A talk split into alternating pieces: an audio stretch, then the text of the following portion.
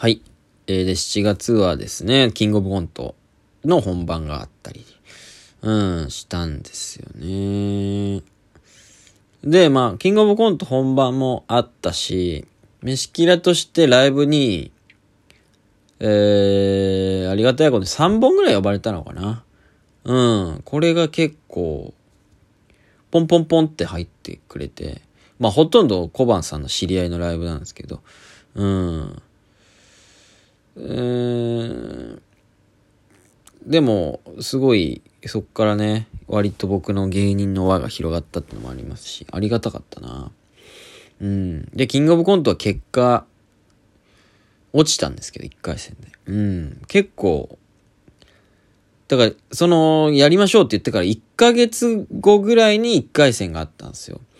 その1回戦までに、まあ1本ネタ作ればいいわけじゃないですか。1回戦通過するのって。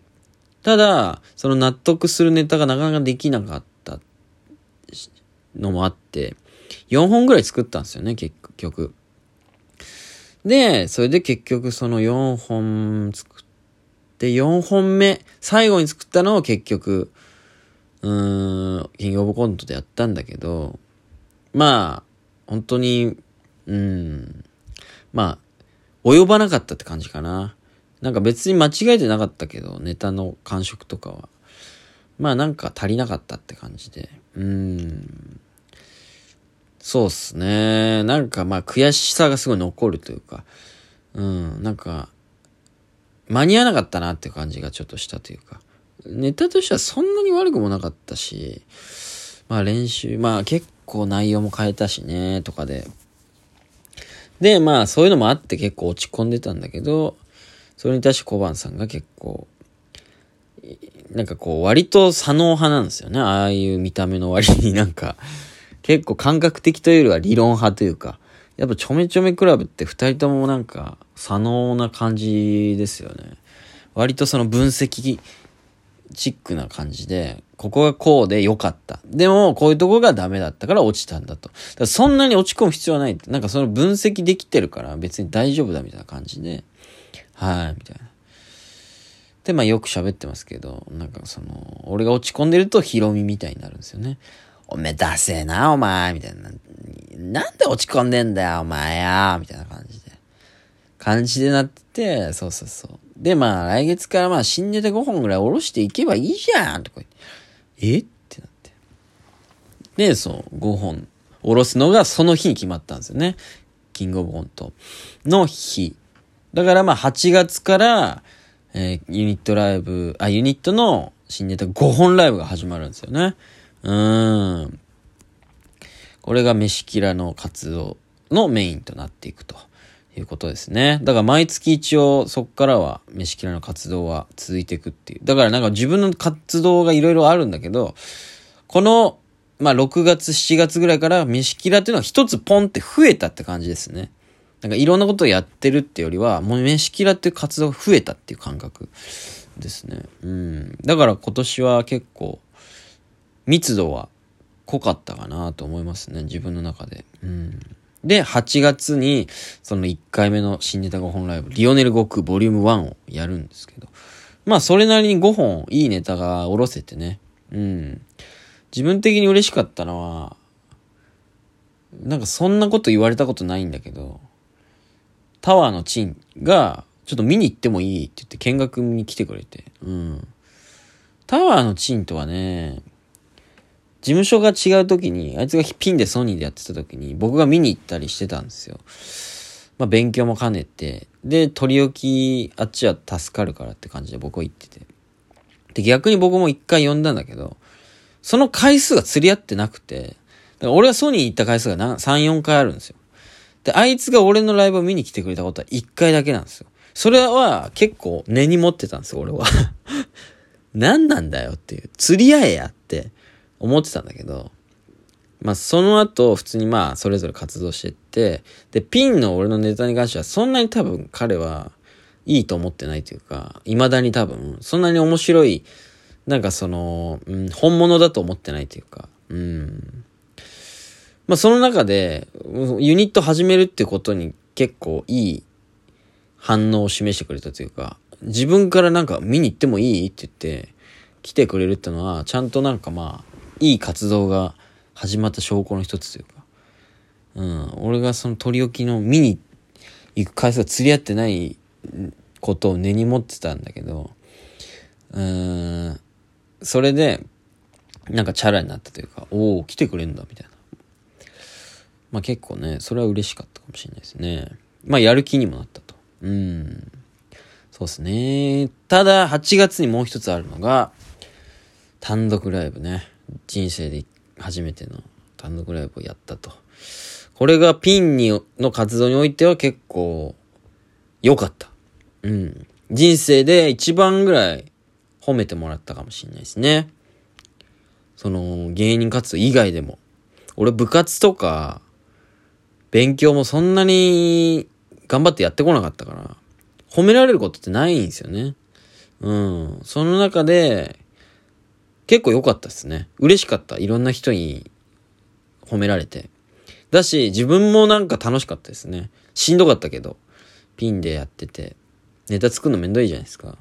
ただ、うん、なんか、しんどいけど、なんか、そこまで苦じゃないというか、そんなに、なんかもう、もう二度とやりたくないっていう感じの感覚じゃなかったってことは、自分にとってはこれは結構、向いてることかもしんないとは思いましたね。ああいう単独ライブ。まあ、見てない人はほとんどだと思うんですけど、ああいう単独ライブをもう一回やりたいとは思ってます。ただ、めんどくさい。うん、やっぱり。2回目ってね、結構ハードル高いと思うんだよね。うん、単独ライブはまあ良かったね。やれて。無理やりやったんだけどね。誰にも求められてなかったし。でも、あれをやったことによって、結構、うん、僕が知ってる、よく見るピンの芸人さんから、面白かったです、みたいな感じで言われたりとか、それは嬉しかったな。うん。こって9月、10月、11月、12月ね。もう後半に差し掛かってくるわけなんですけど、9月は、何があったかな？まあ M1 が10月にあるんで、そうですね。まあ10月に M1。だから9月も M1 に向けて結構ライブが増えてったって感じですね。漫才を結構力入れてったって感じで。うん。で、まあ先に言うとそうですね。10月の3日かなんかに、えー、出て、見事ね、1回戦通過できたのは良かったですね。うん。ちゃんとやっぱ落ちれないじゃないですか。先輩誘っといて、割と、うん、ライブシーンでは知名度のある先輩誘っといて、1回戦で落ちるってのは、なんか俺が引っ張ってんのかなって感じになるから、そこはクリアできてよかったな。まあ M11 回戦通ったことによってライブも増えたし、少し。なんか、お、ちゃんと活動してんだって思われたってのが良かったと思いますね。うん、そうっすね。で、まあ9月はもう一個あって、まあ、これは言わなくてもいいんだけど、えー、ウエストランド河本さんの M1 優勝、えー、記念佐賀牛でのバーベキューがあったんですよ。タイタンの芸人さんとか、うん、で、まあ僕ら誘ってもらって後輩もね、ありがたいことに。そこで、朝倉ポンズと喧嘩をするっていう、うん、大きなね。うん、俺が肉を網目に焼こうとして、で、あいつはテキパキ肉の、えー、焼くのとか、えー、仕事をしていくっていうのがぶつかって、俺は美味しく料理を食べたいとか楽しくやりたいっていうのと、処理しなきゃいけないっていう、あいつの気持ちがぶつかって、喧嘩うん。最悪だったな、あれ。面白くもなんなかったし、なんか。周りみんな引いてたし。うん。最悪。最悪な気持ちにみんなをさせてしまった。うん。まあいいや、それは。まあそんな感じかな。10月も M1 でね。で、11月はもう最近っすね。うん、まあここら辺はもう結構、もう結構ピンの活動と飯キラの活動が半々ぐらいになってきた。まあなんなら飯キラの活動多かったかもしれないですね、11月は。うん。まあそれはいろんな理由あって、ピンのライブ、うーん、なんだろうな。ピンのライブ。まあ、エントリーライブ出なくなったっていうのもあるんですけど、エントリーってのはお金払って出るライブね。それはちょっと良かったですね、僕の中では。出なくて良くなったというか。で、まあ、飯キラ良かったのが、あのー、まあ、5本ネタライブは毎月やってて、で、えー、その、まあ、それはね、いいんですけど、その次の日に11月はバウンティーライブっていう、新宿のシアターマーキュリーっていう会場が、なんかこう、所属芸人を決めるみたいな。そのか、えー、まあ、吉本みたいな感じっすよ。神保町所属みたいな感じで、えー、シアターマーキュリーに所属するみたいなのがあって、そこで、まあ、M1 でやったネタをやればいいかと思ってやって、まあ、そんな受けなかったんですけど、なんとか2位に食い込んでね、所属メンバーになれたっていうのが結構でかい、これは。だから来年からは、まずシアターマーキューのライブが増えていくっていう。これがね、でかいよね、結構ね。うーん。って感じかな。うん。あと1分かもういいや。じゃあここで終わってもう一本撮るわ。でも5、6分で終わるわ、次。